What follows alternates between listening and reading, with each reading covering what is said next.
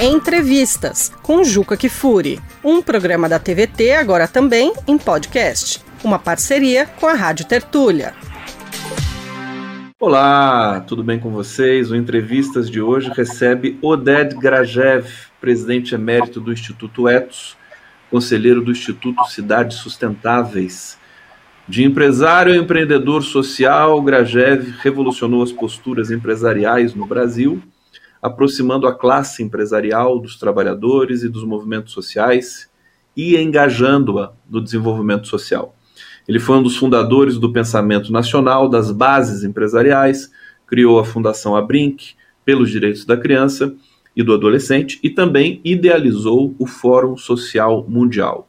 Oded Grajev, seja muito bem-vindo aqui ao Entrevistas, é uma honra muito grande recebê-lo aqui. Obrigado por aceitar o convite. Bom, muito obrigado pelo convite para participar desse espaço tão importante, tão valioso. Muito obrigado. Oded Grajev, deixa eu começar te fazendo uma pergunta. A gente está num momento é, delicado no Brasil e no mundo. É, não sei se tivemos outro momento histórico tão crítico assim, com a ascensão de extrema-direita, né? É, e o Brasil havia perdido o futuro. Agora, a sociedade brasileira deu um recado forte para tê-lo de volta com a eleição do Lula. Oded Grajev, como construir um futuro recém-chegado que transpira o desconhecido? Ô Gustavo, você mesmo falou que é um fenômeno é, mundial, não é só brasileiro, né? É, esse, esse, crescimento da extrema direita, né? E ao mesmo tempo você e todos aqui que estão nos vendo devem ter ouvido notícias sobre o crescimento da desigualdade no mundo. A desigualdade no mundo não está sendo só uma desigualdade muito grande, mas ela é crescente. E no Brasil nem se fala. O Brasil, embora é uma das dez maiores economias do mundo, é um dos países de maiores desigualdades. Desigualdades no plural, porque são várias. São de gênero, de raça, econômica, financeira, cultural, política, né? A desigualdade não é, ela, ela se, se realimenta de várias desigualdades, né? E uma coisa tem tudo a ver com outra. Tem tudo a ver com outra. Né? É, você sabe que a, a humanidade existe há muitos anos, né? E ela nos oferece, nos dá a oportunidade de aprender com a história, né? Muita coisa boa aconteceu, muita coisa ruim, e parece que a gente se esquece de se realimentar com as experiências que a história nos oferece. E se você olhar hoje o mundo, você tem é, países de melhores qualidade de vida e outros de pior qualidade de vida. Você tem países com ótimos indicadores sociais, econômicos, ambientais, culturais, políticos e outros com péssimos indicadores. E eu sempre na minha vida me interessei por bons exemplos, né? Porque bons exemplos nos dão uma pista de que poderia, poderia ser feito para melhorar as coisas. Né?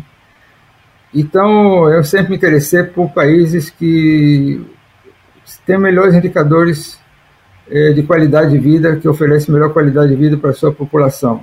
E ver que, como é que aconteceu, o que, que aconteceu para eles chegarem até onde chegaram.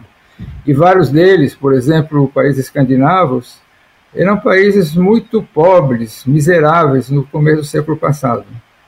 Eu me aproximei, visitei, conversei com as pessoas, com governos, com sindicatos trabalhadores, com empresários, sociedade civil. E no fundo o que eles falaram foi o seguinte: é, nós chegamos a um consenso. E qual é esse consenso? O consenso é o seguinte: qualquer coletivo humano Pode ser a nossa família, pode ser a nossa organização, pode ser nosso sindicato, pode ser nosso partido político, pode ser uma cidade, pode ser um país. Qualquer coletivo humano, para dar certo, para ser bem sucedido, ele precisa ter uma relação harmoniosa entre as pessoas. Uma relação harmoniosa entre as pessoas é o mapa, é o caminho do sucesso dos coletivos humanos. Acho que cada um de nós pode ter esse na lembrança um exemplo desse tipo é, de tanto de sucesso como de insucesso de coletivos humanos. E o que causa a desarmonia, o que causa a desarmonia é a desigualdade, é o sentimento da injustiça. A desigualdade é a fonte de, de, da desarmonia e dos conflitos. Então, para nós termos um coletivo humano no nosso país bem sucedido, é fundamental que a gente construa uma sociedade que tenha menos desigualdade possível. E aí nós montamos uma agenda. Nós montamos uma agenda para tornar a sociedade menos desigual.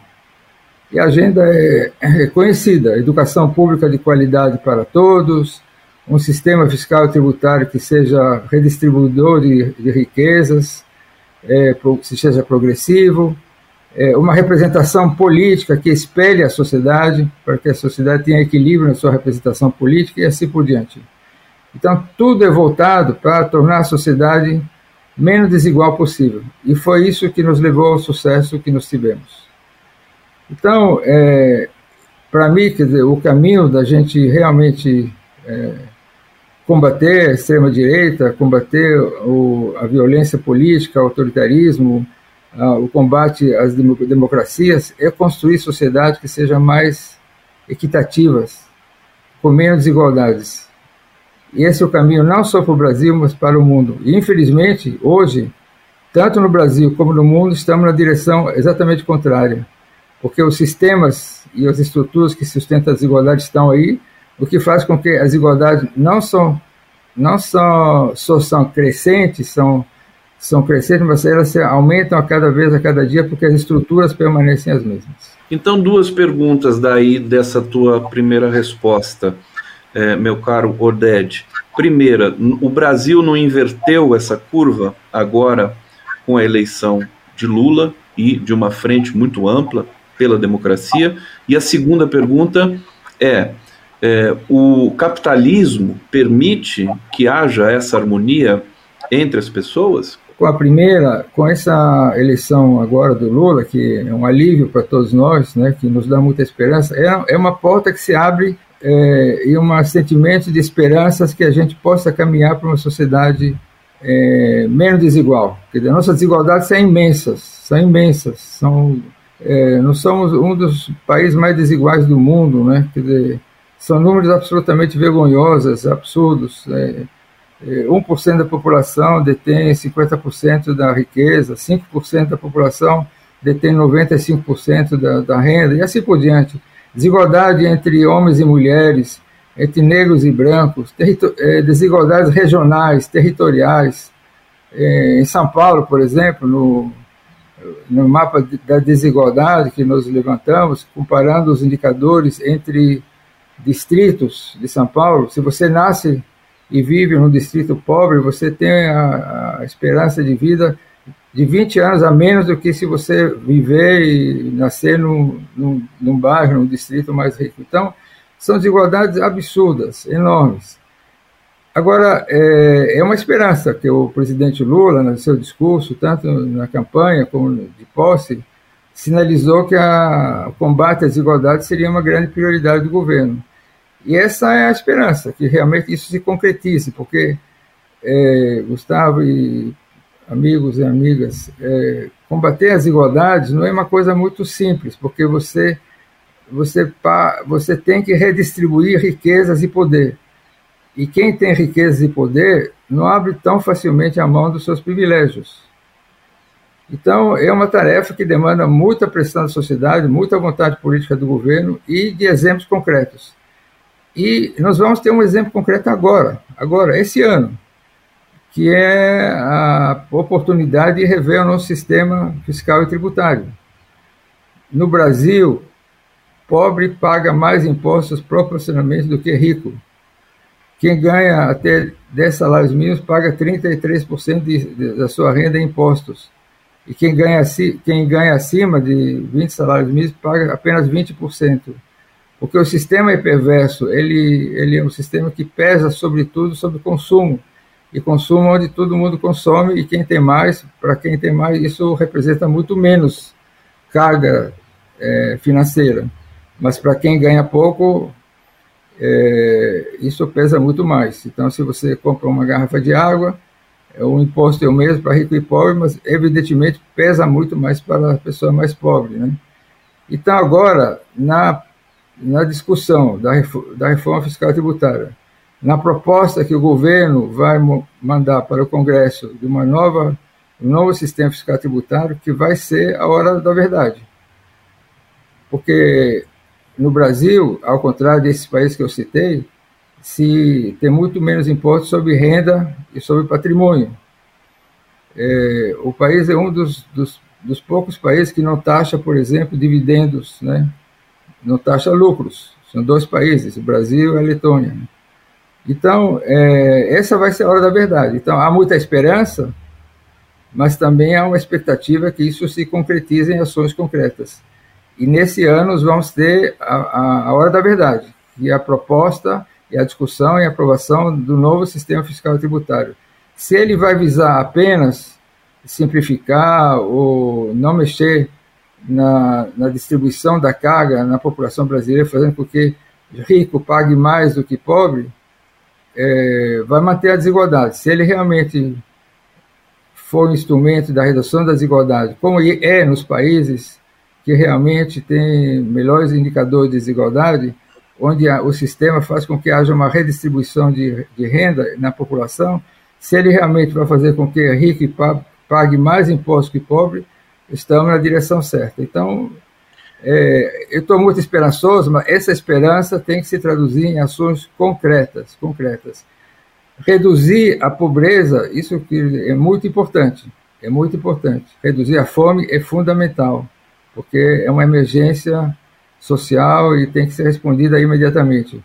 Mas reduzir a desigualdade é outra tarefa importante, é nela que se, se concretiza a vontade concreta de realmente ter um país melhor, com menos desigualdade, nós vamos ter um país muito melhor. Perfeito. Oded Grajev aqui no Entrevistas, muito importante essa entrevista, essas falas. O, o, o Fernando Haddad já deixou claro que vai tentar fazer essa a, a, reforma tributária no primeiro semestre e é uma prioridade muito hum, prioridade zero ali do, do, do, gabinete ali do Fernando Haddad, ministro da Fazenda. Deixa eu dar mais um dado aqui sobre o Oded para vocês. Em 2013 ele foi assessor especial do presidente Lula. Na época articulou junto com o ministro da Segurança Alimentar e Combate à Fome, José Graziano e Frei Beto, o programa Fome Zero é, com base também nessa informação sobre a sua trajetória, sua biografia, o Brasil talvez seja um caso único no mundo que ele combateu a desigualdade com, muita, com muito sucesso, né? De 2003 até 2012, 13, é, fez uma curva muito ascendente nessas, nesses dados estatísticos, para depois né, mergulhar é, no, no, nos dados também que são negativos. Você participou desse momento em que o Brasil teve uma performance exuberante para o mundo todo. É, deve ser um caso único no mundo. E como é que você se sente vendo né, essa ascensão do Brasil socialmente e a, o, o retorno, digamos assim, das mazelas é, históricas né, do país. É, eu, eu vivi esse, esse período e vivi, vivi, com muita, muito prazer, porque vi as coisas acontecendo, vi é, ações concretas sendo realizadas em várias áreas. Foi um período né, de muita esperança e exatamente indo na direção certa, né, embora ainda, é, como falei anteriormente, faltassem mudanças estruturais, a pobreza se reduziu, a desigualdade se reduziu, é, a fome se reduziu, dizer, houve uma trajetória ascendente muito importante e a sociedade toda estava se engajando, né? porque houve uma sinalização muito positiva do governo da direção que o país deveria, deveria tomar. E do lado empresarial também houve muita resposta, a gente realizou vários projetos, várias ações, porque, ao contrário de de países muito mais pobres, por exemplo, alguns países africanos, o Brasil é um país muito rico. Tem países onde a mudança social é muito mais penosa, porque são países muito pobres, mas o Brasil é um país rico. Só que a riqueza está muito concentrada. Ela precisa fluir de onde ela, ela, ela abunda para onde é a necessidade dessa, dessa, dessa, dessa riqueza. Então, por exemplo, o projeto que fizemos, que eu fiz com a FEBRABAN, Bom, a Febraban, os bancos são um poço de riquezas, né? E nós conseguimos é, construir com recursos da Febraban, e não só recursos, também com tecnologia da Febraban, 30 mil cisternas, né? que mudou a vida de isso mudou a vida de muita gente. E não pesou nada para a Febraban, quer dizer, não é. Estava aí, são recursos disponíveis que poderiam ser utilizados. Mas, é, nesse período, é, aproveitando, inclusive, a popularidade do presidente, a gente poderia ter feito mais reformas estruturais. Duas reformas que eu citaria, que é a reforma é, fiscal e tributária, que estava pronta para ser feita e acabou não sendo feita, e a reforma política. Né? Então, é, eu acho que as ações são muito meritórias, são muito importantes, melhoram a vida de muita gente, mas muitas vezes não são duradouras, como a gente está vendo agora, que a gente voltou para o mapa da fome, né? E para ter soluções duradouras é necessário reformas estruturais. E reformas estruturais são mais difíceis, mais difíceis inclusive politicamente, porque você mexe com aqueles que têm poder político, poder financeiro, poder econômico, você tem que enfrentar com a participação da sociedade. A reforma estrutural, ela é fundamental, mas ela é mais difícil, mais difícil. Muitas vezes a gente evita de, de enfrentar dificuldades, podendo fazer algumas coisas sem enfrentar essas dificuldades. Mas a, por isso a situação ela, ela é muito volátil, ela não permanece ao longo do tempo como a gente viu tudo foi destruído em pouco tempo. Né? Em pouco tempo tivemos uma destruição total de todos os ganhos que o governo Lula conseguiu no seu mandato. Né? Então, a minha esperança, eu volto a falar, são de reformas estruturais, reformas que estruturam o país de uma outra forma e que apontam uma direção de, uma, de um caminho de desigualdade decrescente ao longo do tempo. Né? Perfeitamente. Aqui vamos receber agora a Nelza Nespolo, vai trazer uma pergunta aqui para o Odete ela que é secretária-geral da Unisol Brasil. Vamos ver. É, Grachev, eu gostaria de fazer uma pergunta. Qual o balanço que você faz desses 23 anos de Fórum Social Mundial e que desafios temos pela frente com essa nova conjuntura nacional e mundial na perspectiva da construção de um outro mundo possível? O mote do Bom, fórum é tão bonito, né? Outro é. mundo possível. Então, aproveito para explicar como é que o fórum nasceu, é, como é que qual é a ideia do Fórum Social Mundial, diferente de outras iniciativas.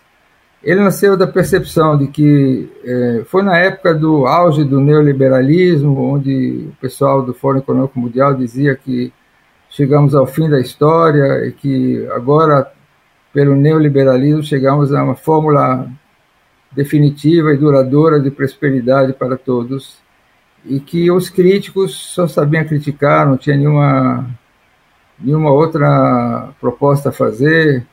Enfim, então é, a ideia era a seguinte: bom, vamos nos opor a essa, essa, essa visão do Fórum Econômico Mundial e mostrar, primeiro, que existem propostas alternativas, visibilizar propostas alternativas, um outro mundo é possível, como você mesmo acabou de dizer e também partindo da, da, da, da, visão de que a sociedade civil ela é, ela é grande, ela, ela, a maioria da população ela é prejudicada pelo sistema é, vigente na época, pelo sistema atual, pelo sistema capitalista neoliberal, mas ela não tem, não, não tem força política suficiente porque ela é muito pulverizada, ela é muito dividida, então, a ideia do Fórum Social Mundial é, é organizar um espaço onde a sociedade civil pode se encontrar, pode se articular, pode juntar forças,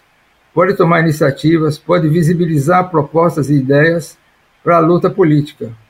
Então, o Fórum Social Mundial tem essa, essa, essa ideia, né, desde o seu começo, de oferecer um espaço, um espaço aberto, muitas vezes auto-organizado, onde as, as organizações da sociedade civil se encontram tem a liberdade de organizar suas atividades, tem a liberdade de se articular com parceiros, com entidades complementares ou entidades que podem se somar à sua luta política, pode juntar, fazer forças, mostrar que existe possibilidade, propostas e experiências é, alternativas, que um outro, outro mundo é possível, outro Brasil é possível, outro São Paulo é possível, outra França é possível, enfim, outro espaço é possível mostrar, mostrar que existem alternativas e se, se juntar se articular, ganhar força política para poder agir e pressionar para que esse outro mundo possível seja é, realizado. E como balanço, bom, hoje o fórum se espalhou pelo mundo. Todo ano acontecem diversos fóruns loca locais, temáticos, regionais, nacionais, é, várias, várias iniciativas da sociedade civil nasceram no Fórum Social Mundial, várias organizações nasceram, várias redes, articulações é, brotaram e aconteceram graças aos encontros do Fórum Social Mundial, é, onde a sociedade civil pode, pode, pode se organizar. Então, você está vendo é, movimentações por, pelo mundo de manifestações, de lutas contra o racismo, pela igualdade de gênero, é, pela paz, pela melhoria das condições de vida, pela diminuição das desigualdades, enfim, o fórum gerou essa foi um, dos geradores dessas mobilizações, dessa efervescência da sociedade civil. E, se lembrando, quando o fórum é, foi criado, aqui na América Latina, o mapa político era basicamente de governo de direita. E no bojo do outro, outro mundo é possível, é, também outra América do Sul, outra América Latina, outro Brasil é possível, e forças se aglutinaram, se juntaram para a primeira eleição do Lula, que foi muito importante para mudar o quadro político na América Latina, que virou completamente para a esquerda, né? porque havia a percepção de que é possível, que a sociedade pode se organizar e levar adiante projetos políticos que apontem para um, uma visão mais de esquerda, mais de visão humanitária para a sociedade. Então, o Fórum Social Mundial é isso, é um processo, é um espaço de articulação e de mobilização da sociedade civil. E aí, tá gostando do episódio? Então clica para seguir o canal no seu tocador e ser avisado de novas edições. Aliás, avalia também o podcast com uma nota ou comentário. Assim, o Entrevistas chega para mais pessoas. A gente agradece. A gente conversa com Oded Grajev aqui no Entrevistas. Vamos voltar aqui e eu tenho uma pergunta, Odete, para você é, sobre o Brasil deste momento, de, depois de tanta dor, povo brasileiro, a gente passou por uma pandemia e nós temos é, dois tipos de genocídio nesse momento no Brasil, é, para inclusive que estão sendo é, averiguados, enfim, investigados pela justiça, né? Um, um genocídio contra o povo brasileiro na pandemia, mais de quase 700 mil mortos né, oficiais né, que nós temos, e contra o povo Yanomami, também na pandemia e no incentivo criminoso ao, garimpo.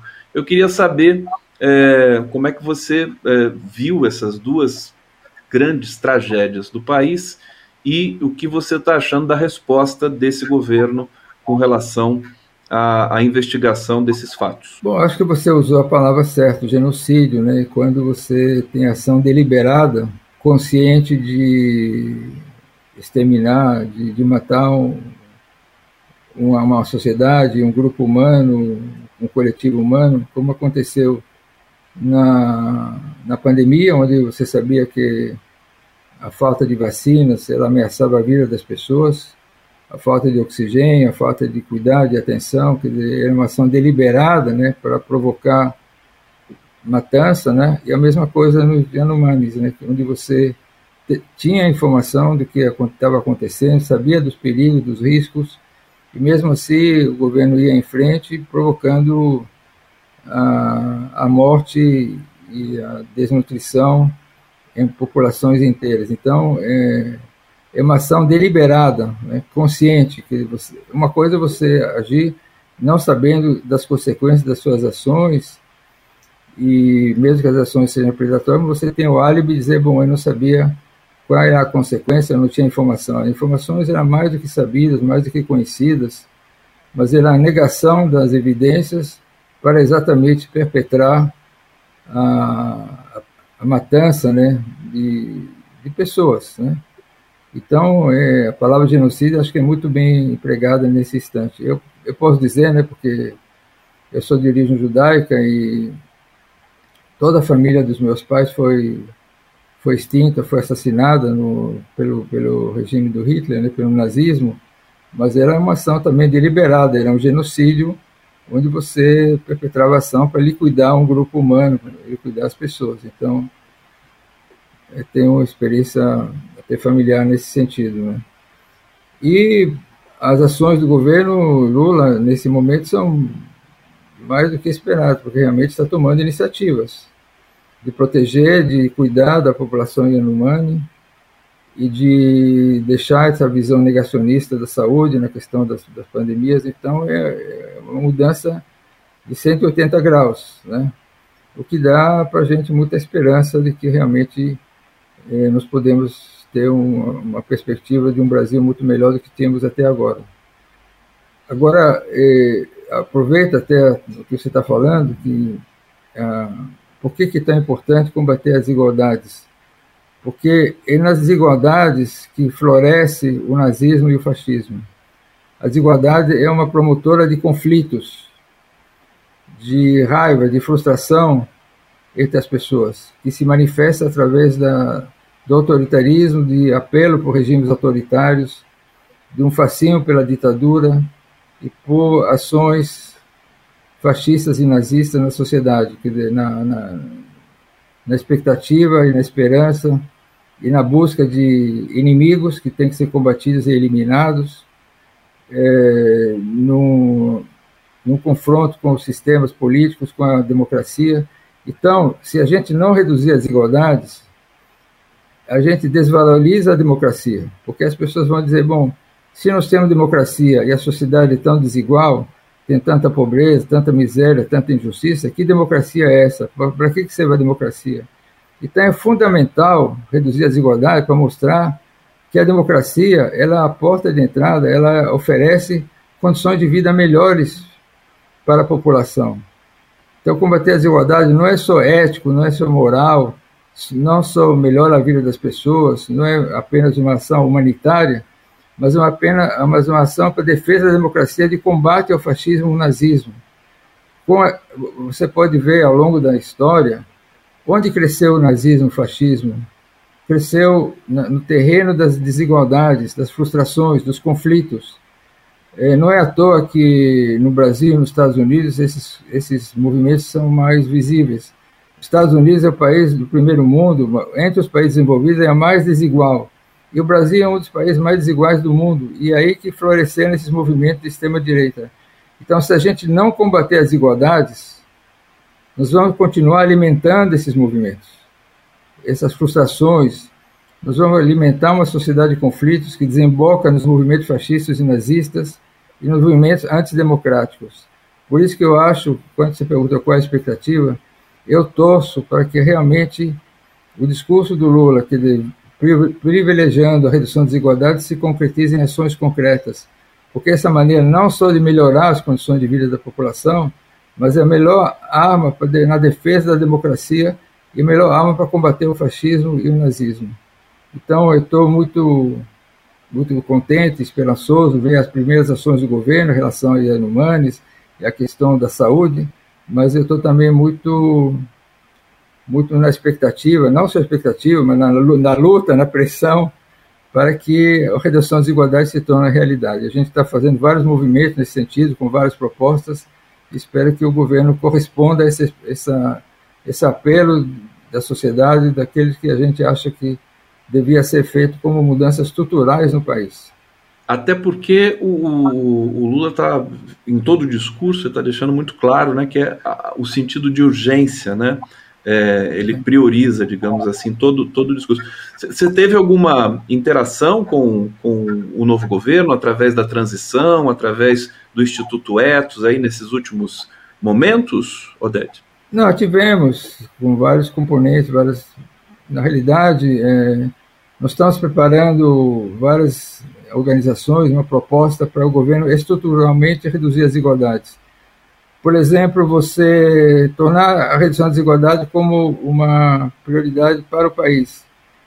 A começar a selecionar os indicadores que têm que ser, têm que ser acompanhados. Qual é o indicador de, de, de renda, de, de, patrimônio, a desigualdade de gênero, de raça, quer dizer, você trabalhar com indicadores para poder olhar os indicadores permanentemente e estabelecer metas de redução da desigualdade através da melhoria dos indicadores. Bom, enfim, essa, eu acho que o, o discurso do Lula favorecendo, colocando como prioridade a redução da desigualdade, teve, teve a origem de ações de vários grupos que estavam advogando isso na transição, na campanha e depois das eleições.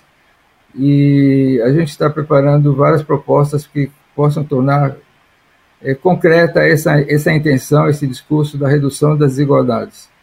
Então, é, volto a assistir, como vocês mesmos perceberam, que o caminho passa para a redução das desigualdades, mas é, nós estamos preparando, espero que o governo acolha essas propostas para ações concretas, estruturais da redução das desigualdades. Oded Grajev, uma curiosidade, você falou, né, muito interessante, importante essa, esse enunciado de que a desigualdade é a fonte, né, é, é, o motor do fascismo e do nazismo. Isso ocorreu também na Europa? Foi, foi através desse, desse motor, Alemanha e Itália, que, que, o, que o nazismo surgiu ali? Exatamente, eram uma sociedades debilitadas por a guerra, pelas condições sociais, sociedades extremamente desiguais, é, sociedades extremamente é, frágeis, é, frustração, conflitos, e aí um terreno fértil para você aparecer um líder fascista, nazista, com discurso, é, discurso de ódio, discurso de mobilização contra os inimigos, que atenda às demandas das pessoas, das suas frustrações, dos seus desencantos com a sociedade, com a democracia, que vão partir para o conflito e aí levaram populações inteiras é, nesse rodão, né? Muito parecido, é, guardando as proporções do que aconteceu no Brasil. Você via a raiva das pessoas. Ah, sempre o Bolsonaro sempre achava culpados, inimigos. É, ele bradava, discursava contra o sistema. A mesma coisa que o Trump nos Estados Unidos, né? Então, são sociedades desiguais que geram conflito porque geram frustração e ressentimento, né? E o, um líder populista, demagogo, fascista, nazista que sabe manipular essas populações tem um terreno fértil para realizar seu projeto. Então, é, eu, eu acho que se, se a gente não mexer com as desigualdades, nós podemos ter um, lá na frente surpresas bastante desagradáveis com a volta do fascismo, do nazismo no Brasil, nos governos. Ele está aí, quase metade da população, que o que é realmente bastante, é bastante preocupante. Então, temos uma tarefa não só melhorar a vida da população, da vida da sociedade brasileira, e promover uma sociedade mais ética, mais justa, mas ter, ter como um dos projetos realmente valorizar a democracia, mostrar que ela produz resultados, que ela produz resultados e que é uma melhor forma de você combater o nazismo, o fascismo, que está aí, latente, muito pronto para assumir outras posições, desde que houvesse condições para isso.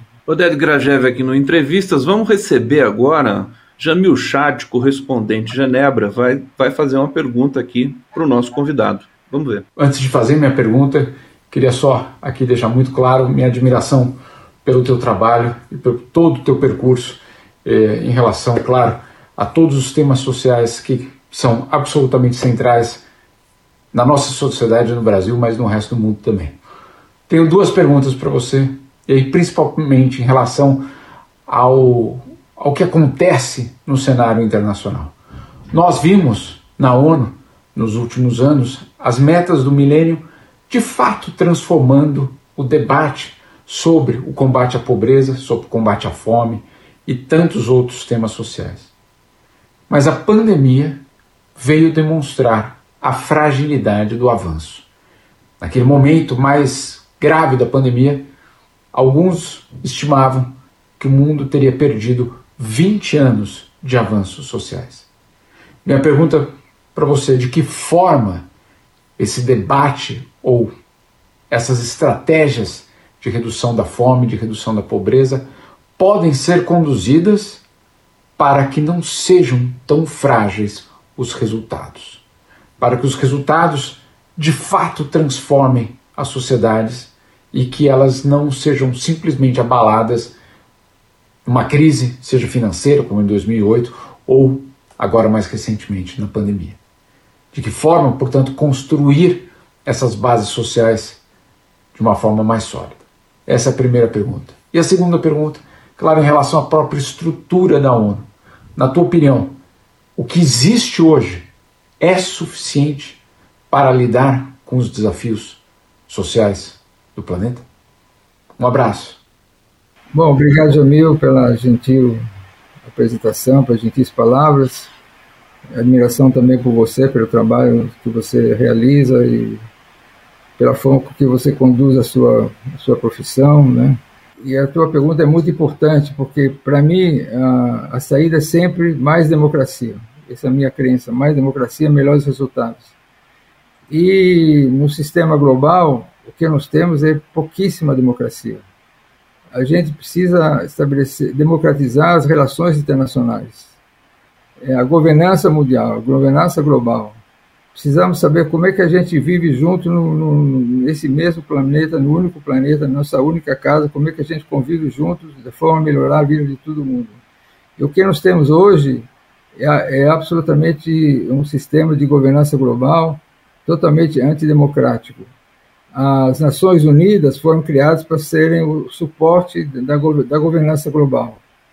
E o que acontece nas Nações Unidas? Cinco países, cinco países Estados Unidos, Inglaterra, França, Itália, China, é, é, Itália não, Inglaterra, China, é, detém todo o poder nas Nações Unidas, coletivamente ou individualmente, como porque pode exercer cada um deles o direito de veto. Então, qualquer ação concreta, concreta, não estou falando de conferência, de debate, de, de, de workshop, de seminários, não, qualquer ação concreta na ONU, a nível global, tem que passar pelos cinco países.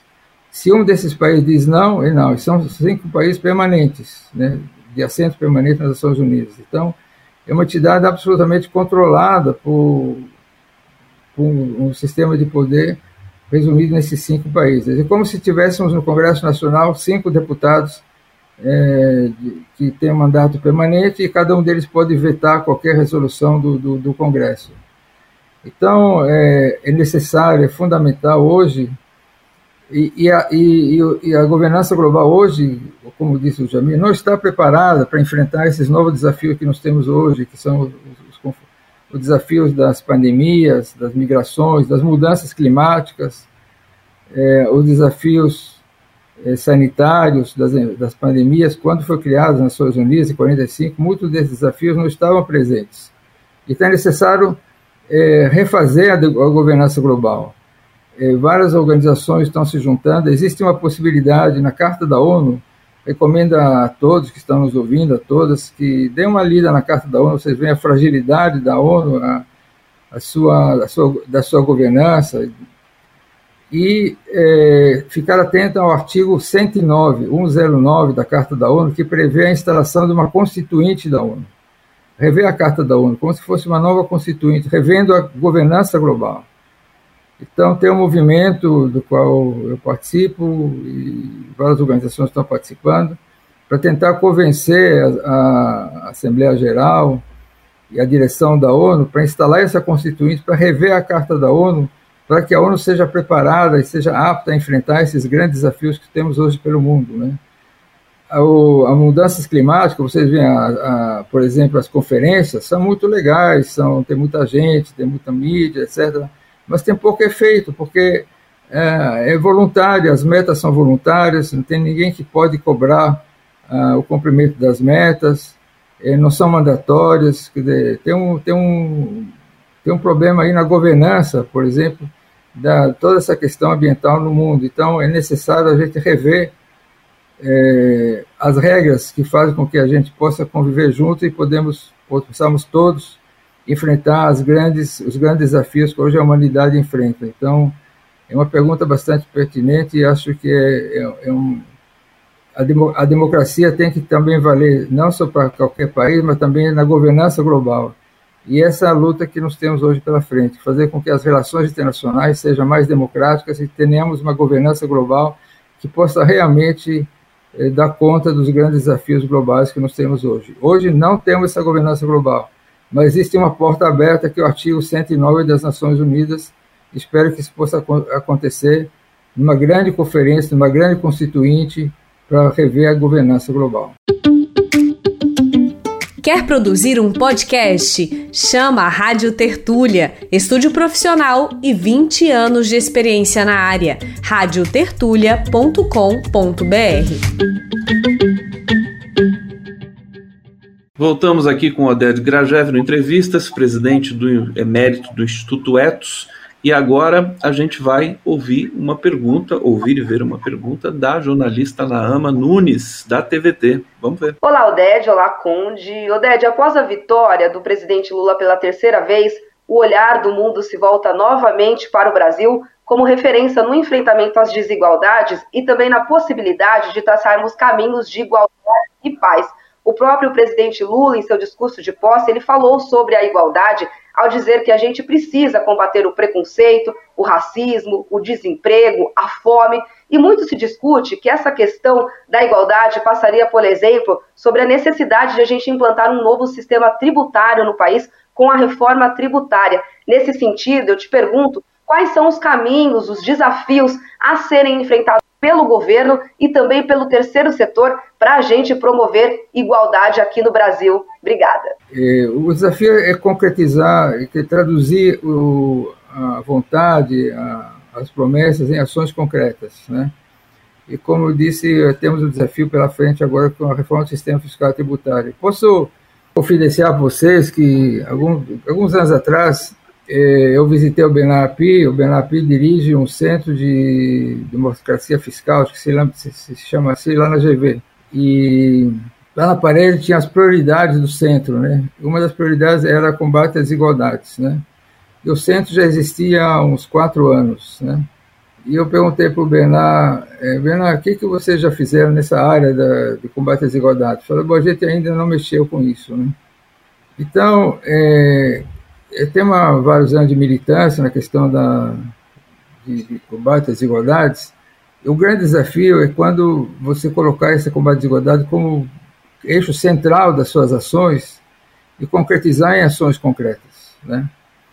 E o Bernardo Pia agora tem essa oportunidade, porque ele, ele é o, vamos dizer, o condutor, ele foi nomeado para ser o condutor da, da reforma fiscal e tributária. Uma coisa que me preocupou quando o ministro Haddad falou que, em primeiro lugar, vai mexer com consumo, depois, mais tarde, vai mexer com patrimônio e com lucros, né? Mas é fundamental mexer com patrimônio e lucros. É fundamental ter fazer uma, fiscal, uma reforma fiscal tributária que promova a redução das desigualdades. Vai ter muita grita, porque você vai mexer, como eu falei, vai tentar redistribuir riquezas e poder vai ter grita de muitas entidades empresariais, muitos empresários, é, muitas pessoas de, de, que têm bastante recursos que vão ter que pagar mais impostos para que pobres peguem, paguem menos impostos. Esse, esse, esse é o caminho.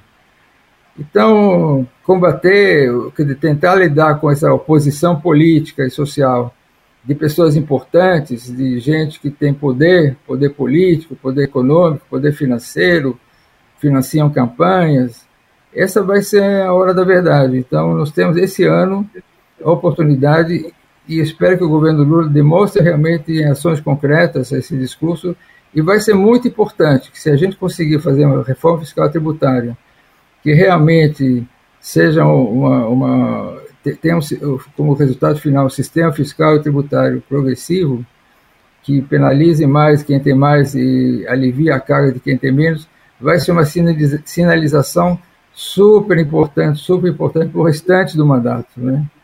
Então, acho, eu acho que os sindicatos, as organizações sociais devem ajudar o presidente Lula a promover uma ação política, uma pressão política para que essa reforma fiscal tributária realmente promova uma redistribuição do poder e dos, dos recursos, inclusive a nível federativo, né? dando mais recursos aos municípios, desconcentrando recursos a nível federal, então vai ter muita resistência, porque você está mexendo com a, com a, distribuição de poder e de riquezas. É, combater as desigualdades significa exatamente isso. É diferente de ações filantrópicas, ações sociais simples, onde você dirige um determinado recurso para determinada finalidade. mexer com a desigualdade e mexer com sistemas é, de poder e sistema político. Então, a, a reforma fiscal tributária vai ser a grande sinalizadora para o governo Lula para o restante do mandato. E muito importante que a sociedade se engaje, quem está nos ouvindo, os sindicatos, as, as confederações dos trabalhadores, a sociedade civil, os empresários conscientes possam se juntar para fazer com que a reforma fiscal tributária seja o motor da redução da desigualdade no Brasil. Um dos motores. E, e o presidente Lula pediu para ser pressionado, né? O que foi uma né, junto ali dos do, do, justamente com os presidentes dos sindicatos, né? É, que precisa pressionar o governo. Então ele pediu isso para toda a sociedade brasileira.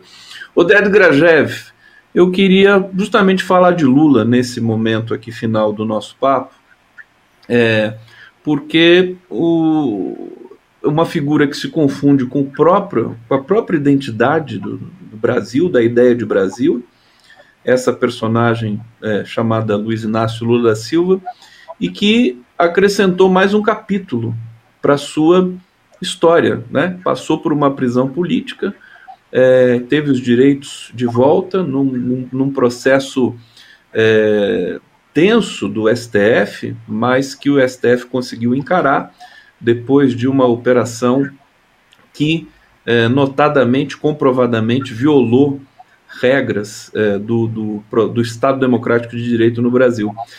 O que o Lula representa é, para o mundo hoje, é, e, e, na sua trajetória pessoal também, ao lado dele, eu queria que você falasse um pouquinho dessa personagem que é, me parece é, importante para o mundo todo nesse momento. Bom, ele tem uma história muito muito pessoal, muito íntima com o Lula, né? Eu, em 84, eu era empresário do setor de brinquedos, eu procurei o Lula em 84, né? Porque eu queria conhecê-lo, né? Tive curiosidade, né? Achava atraente que as suas ideias, a sua trajetória. Ele olhou com desconfiança, não sabia exatamente o que, que esse empresário queria. E nós começamos a desenvolver uma relação eu diria de amizade pessoal, inclusive familiar, com a minha mulher, com a Marisa, com os filhos do Lula, com a minha família. É, 89, eu como dirigente empresarial apoiei publicamente o Lula em 89, que era uma coisa rara, né, um dirigente empresarial se posicionar politicamente a favor de um candidato.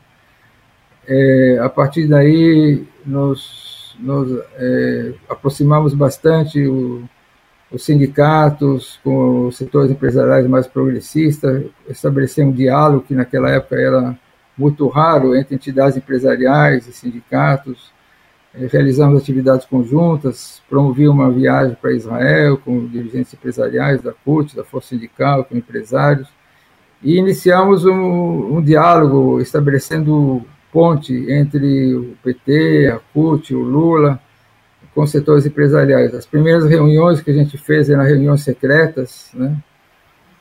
É porque nem, nem, nem o PT, nem os empresários queriam que vazasse, que eles estavam conversando, que estavam se, bom, se relacionando. Começou uma conversa, um conhecimento mútuo, acho que frutificou bastante numa relação bastante mais democrática, bastante mais aberta entre o PT, os empresários, a CUT, os trabalhadores, não quer dizer que estavam todos de acordo com as mesmas coisas, mas pelo menos tinha uma, tinha uma, uma relação que pudesse se transformar eventualmente em menos resistências ou até certos apoios à, à candidatura do Lula. Então, isso desembocou na, nas eleições, na primeira eleição do Lula, tivemos várias histórias juntas que me foram muito importantes para mim, né? Para mim pessoalmente, e me inspirou bastante em várias ações, tanto na questão da responsabilidade social, na, na criação do Fórum Social Mundial. É, acho que foi é um privilégio para mim ter desenvolvido essa relação política e pessoal com o Lula. Por tudo que o Lula passou ultimamente, né, e como você mesmo citou, da, da prisão, da acusação, acho são são aspectos da vida que a gente tem o lado negativo, né? Que do que, realmente acabou acontecendo, né? Por Lula foi bastante sofrido, né? Mas também tudo que acontece na vida para nós é sempre um motivo de reflexão sobre o que, que isso pode acrescentar na nossa vida para uma visão futura, né? E acho que o Lula sai muito mais amadurecido dessa experiência, né? O Lula tem um aspecto bastante positivo, que é a sua relações pessoais, relação pessoal com as pessoas. Ele é bastante, é um amigo bastante, diria assim, bastante carinhoso com as pessoas com quem ele se relaciona, muitas vezes até beirando a tolerância de determinadas coisas que ele talvez não devia ser tolerante, que aconteceram, e às vezes a pessoa desse jeito ela acaba sendo abusada. Então, acho que foi uma experiência de vida muito importante para ele. Acho que ele sai bastante mais amadurecido, mais fortalecido pessoalmente, né? Mais sábio, né? Olhar para o que, onde foi, onde realmente o que que, que aconteceu de, de ruim, o que podia ter sido evitado, o que pode ser evitado para frente. Então, acho que mais importante em tudo que acontece na nossa vida, como é que a gente pode fazer com que esse acúmulo mostre para nós um caminho muito melhor para frente. E eu sinto que isso está acontecendo com ele, aconteceu. ele acumulou experiência, acumulou conhecimento, acumulou sabedoria, acumulou força, acumulou coragem de fazer as coisas que ele anunciou que vai fazer e tenho certeza que vai fazer. Oded Grajev, aqui no Entrevistas eu quero agradecer demais, demais a sua presença aqui, a tua generosidade em atender o nosso pedido, te dar os parabéns e agradecer pela contribuição inestimável que você sempre prestou, ofereceu para a democracia brasileira, para o combate à desigualdade no Brasil é, e espero que nossos caminhos se cruzem mais uma vez aí ao longo dos próximos, próximos passos que o Brasil vai dar rumo à consolidação, né, da democracia. Muito obrigado, Oded Grajev. A gente vai. Você quer fazer uma palavra final? É, uma palavra final dizer que é, a gente tem um dom que a gente presta pouca atenção a ele, que é a capacidade, a possibilidade de a gente fazer escolhas é, tudo que acontece na vida das coletividades humanas, a vida pessoal de cada um, é produto de escolhas. Né? A gente faz escolhas. Né? Governos fazem escolhas, entidades fazem escolhas, organizações fazem escolhas, empresas fazem escolhas para ser uma empresa socialmente responsável, sim ou não, e a gente faz escolhas nas nossas, nas nossas vidas. E você fez um elogio à minha vida, e acho que muito generoso da sua parte, mas dizer o seguinte, que nas escolhas que eu fiz na vida, né, em várias escolhas, os caminhos que eu trilhei, é, nesses caminhos que encontrei as melhores pessoas da minha vida, mais importantes na minha vida, meus amigos, meus parceiros, minha mulher. Então, é, dependendo do caminho que você escolhe na vida, você tem a oportunidade de restabelecer relações pessoais que possam enriquecer ou empobrecer a sua vida. E sempre, para mim, essas escolhas foram importantes e se porque dá coerência ao que a gente sente, o que a gente pensa, o que a gente faz. Então, deixar uma última mensagem para as pessoas, cada um de nós pensar que escolha está fazendo na vida, qual a escolha que seria mais adequada e dizer o seguinte, depende da escolha que cada um fizer, vai ser mais ou menos feliz na sua vida. Então, as escolhas determinam a felicidade que a gente pode ter nessa vida e espero que todos nós e o Brasil como um todo façam as escolhas corretas. Obrigadíssimo pela presença. Obrigado a todos que acompanharam aqui o entrevista, o entrevistas. Nós voltamos na semana que vem, toda quinta-feira, às 21 horas e 15 minutos. Valeu, gente. Obrigado.